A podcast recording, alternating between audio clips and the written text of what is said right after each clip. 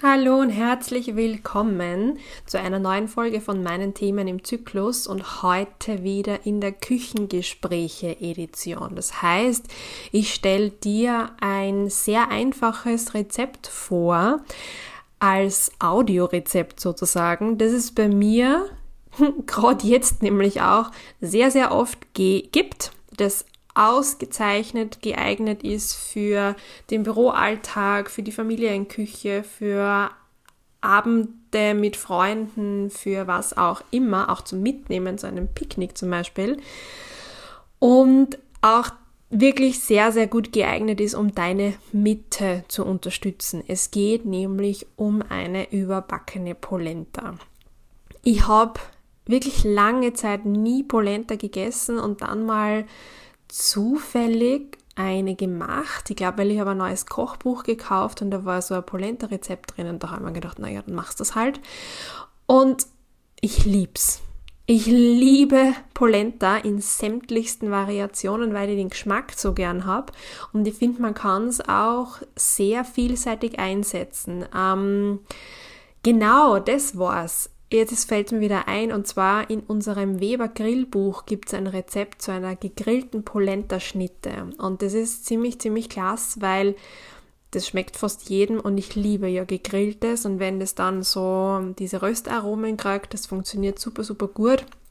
Da macht man die Polenta, die streicht man in eine Form, lässt es dann ein paar Stunden auskühlen und schneidet die dann in Stücke, ölt ähm, die Ober- und Unterseite gut ein und kann sie dann am Griller, aber auf einer Platte, sonst bleibt es so stark am Rostbicken, ähm, grillen. Das funktioniert natürlich, funktioniert natürlich auch in der Pfanne, aber es schmeckt genial, wenn man dann ein bisschen Parmesan drunter gemischt hat. Ein Traum, wirklich ein Traum. Und seither bin ich ein Polenta-Fan.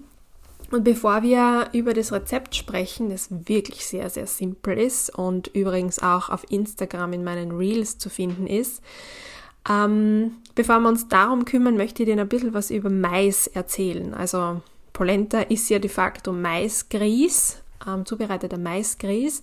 Und das Schöne finde ich, es ist ein sehr, sehr schmackhaftes Gericht, das aus Österreich kommen kann, weil es ein heimisches Getreide ist. Und aus TCM-Sicht hat der Mais ähm, somit auch die Polenta, eine neutrale thermische Wirkung. Das heißt, es ist weder zu kalt noch zu warm, passt de facto für jeden von uns und einen süßlichen Geschmack. Und der Geschmack süß ist ja der Botschaftsgeschmack vom Erdeelement von deiner Mitte. Was bedeutet, wenn wir Lebensmittel zu uns nehmen, die dem süßen Geschmack zugeordnet sind, ich spreche nicht von Zucker, dann stärken wir unsere Mitte. Und der Mais ist da ausgezeichnet dafür geeignet, vor allem Magenmilz, aber auch Niere und Herz zu stärken. Heißt, in Ernährungsberatungen empfehle ich den ähm, Mais, also die Polenta, vor allem dann, wenn das Magen-Qi ein bisschen geschwächt ist, also wenn der Magen Themen hat, wenn man keinen Appetit verspürt, weil die Polenta oder der Mais auch appetitanregend sein kann. Genauso, wenn es so Schwächezustände gibt, man sich kraftlos fühlt, ähm, braucht es auch manchmal eine, eine, richtig gute Polenta, weil sie dich von innen aufbaut. Also durch die Stärkung der Mitte baut sie dich auf und versorgt dich wieder mit Kraft. Und ähm, zum Thema Niere und Substanz in deinem Körper, die, der Mais ist auch sehr gut geeignet, wenn es um die Zahngesundheit geht und den Aufbau von, deinem, von deiner Zahnstruktur. Außerdem, und das finde ich besonders nett, hilft die Adamais, die Polenta, auch die Feuchtigkeit aus dem Körper rauszubringen. Die Feuchtigkeit sind Schlacken, das ist sogenannte Nässe, die wir nicht haben wollen. Die, die ähm, setzt sich im Körper an, wenn wir, wenn der Stoffwechsel zu schwach ist, also wenn nicht gut genug entgiftet werden kann oder die Schadstoffe aus dem Körper kommen, aber wenn wir uns auch viel zu viele Sorgen machen. Das heißt, in dem Fall kann die Polenta da auch helfen, diese Feuchtigkeit zu transformieren und auszuleiten. Und da kann man auch noch dazu sagen, Polenta ist super bei Bluthochdruck, wenn du einen erhöhten Cholesterinwert hast, Herzerkrankungen und so weiter und so fort. Genau.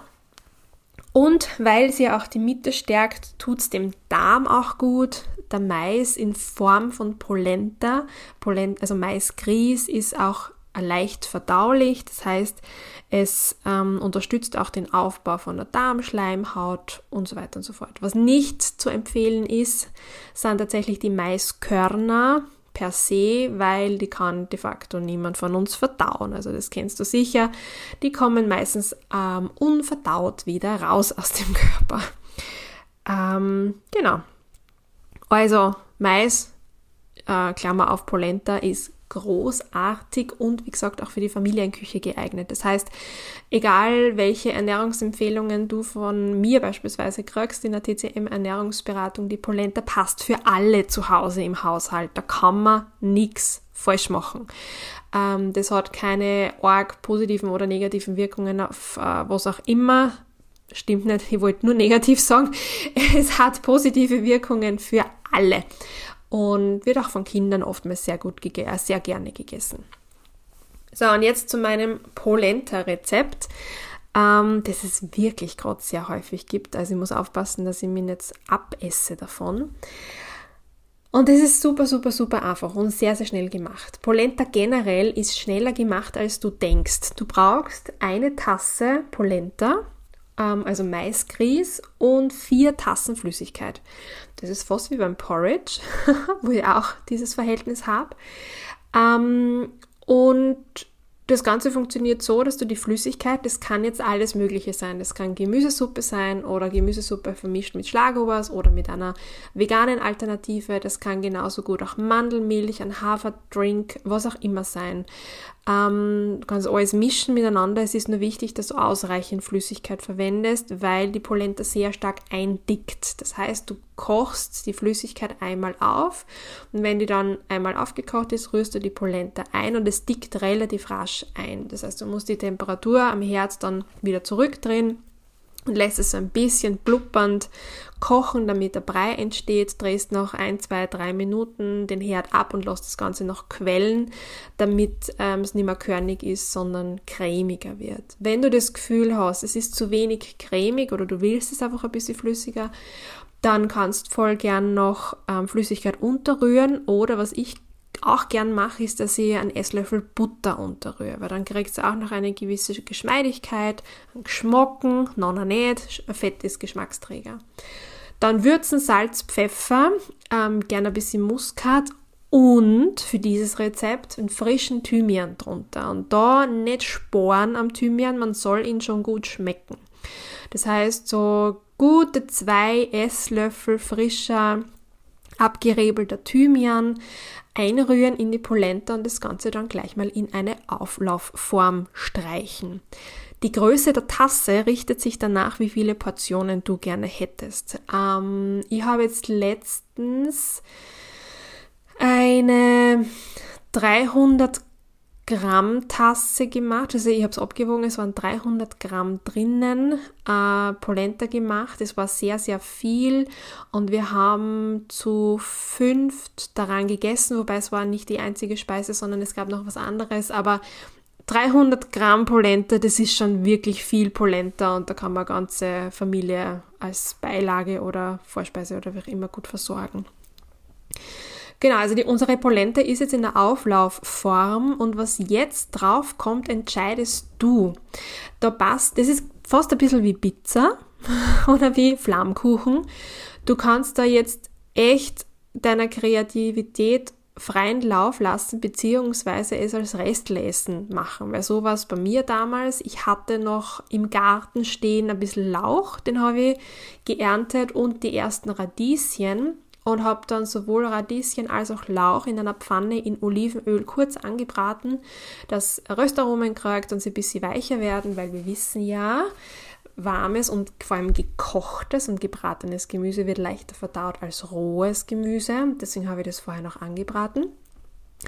Äh, mit Salz gewürzt und dann rauf auf die Polenta. Ähm, genau, und dann gleich mal mit Feta überstreut, also Feta zerbröselt und das Ganze in den Ofen geschoben. Also für mh, mm, ja, 10 Minuten äh, Grillfunktion.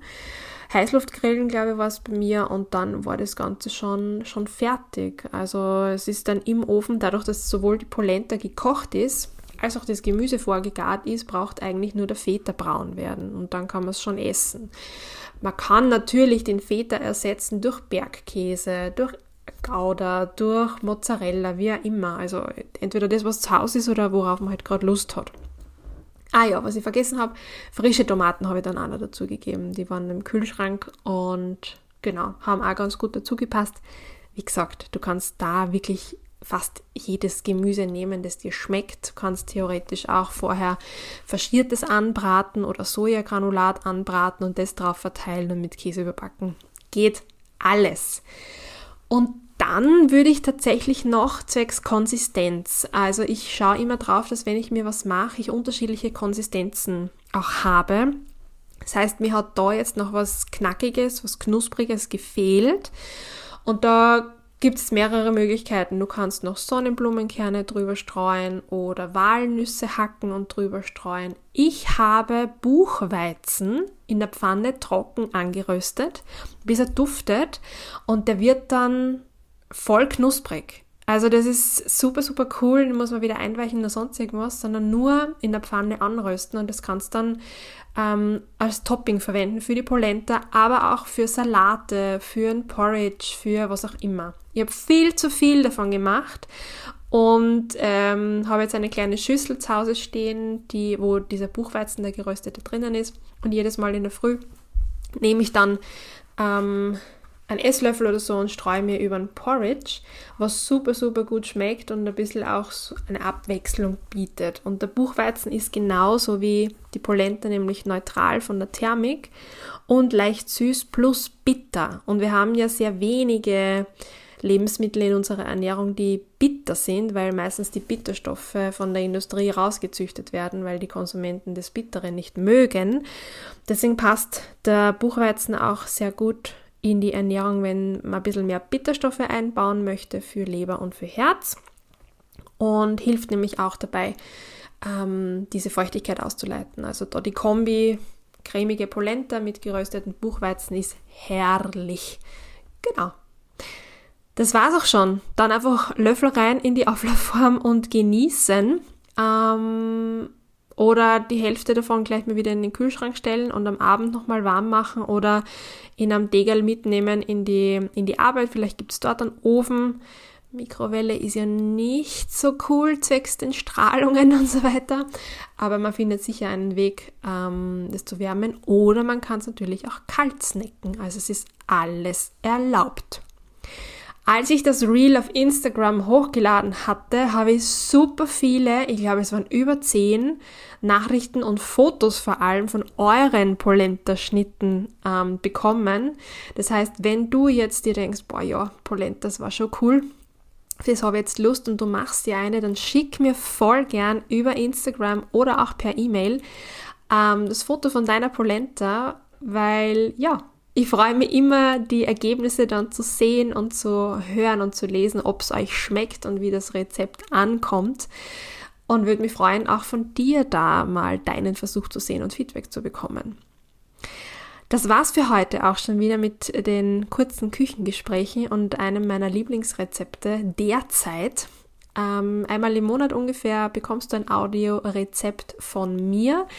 Wenn du grundsätzlich Lust hast, dich mit deiner Ernährung zu beschäftigen oder einen Leitfaden dafür bekommen möchtest, was dir gut tut, welche Lebensmittel das sind, welche Kochmethoden und ein paar Inputs auch zum TCM Lifestyle passend für dich und deine Ungleichgewichte haben möchtest, dann ist vielleicht die TCM Ernährungsberatung etwas für dich gibt es alle Infos bei mir auf der Website. Ähm, die gibt es in einer kurzen und einer langen Version. Also die kurze, das sind nur TCM-Impulse. Das ist ein individueller Workshop von zwei Stunden und da kriegst du dann zehn konkrete Tipps für deinen Alltag von mir.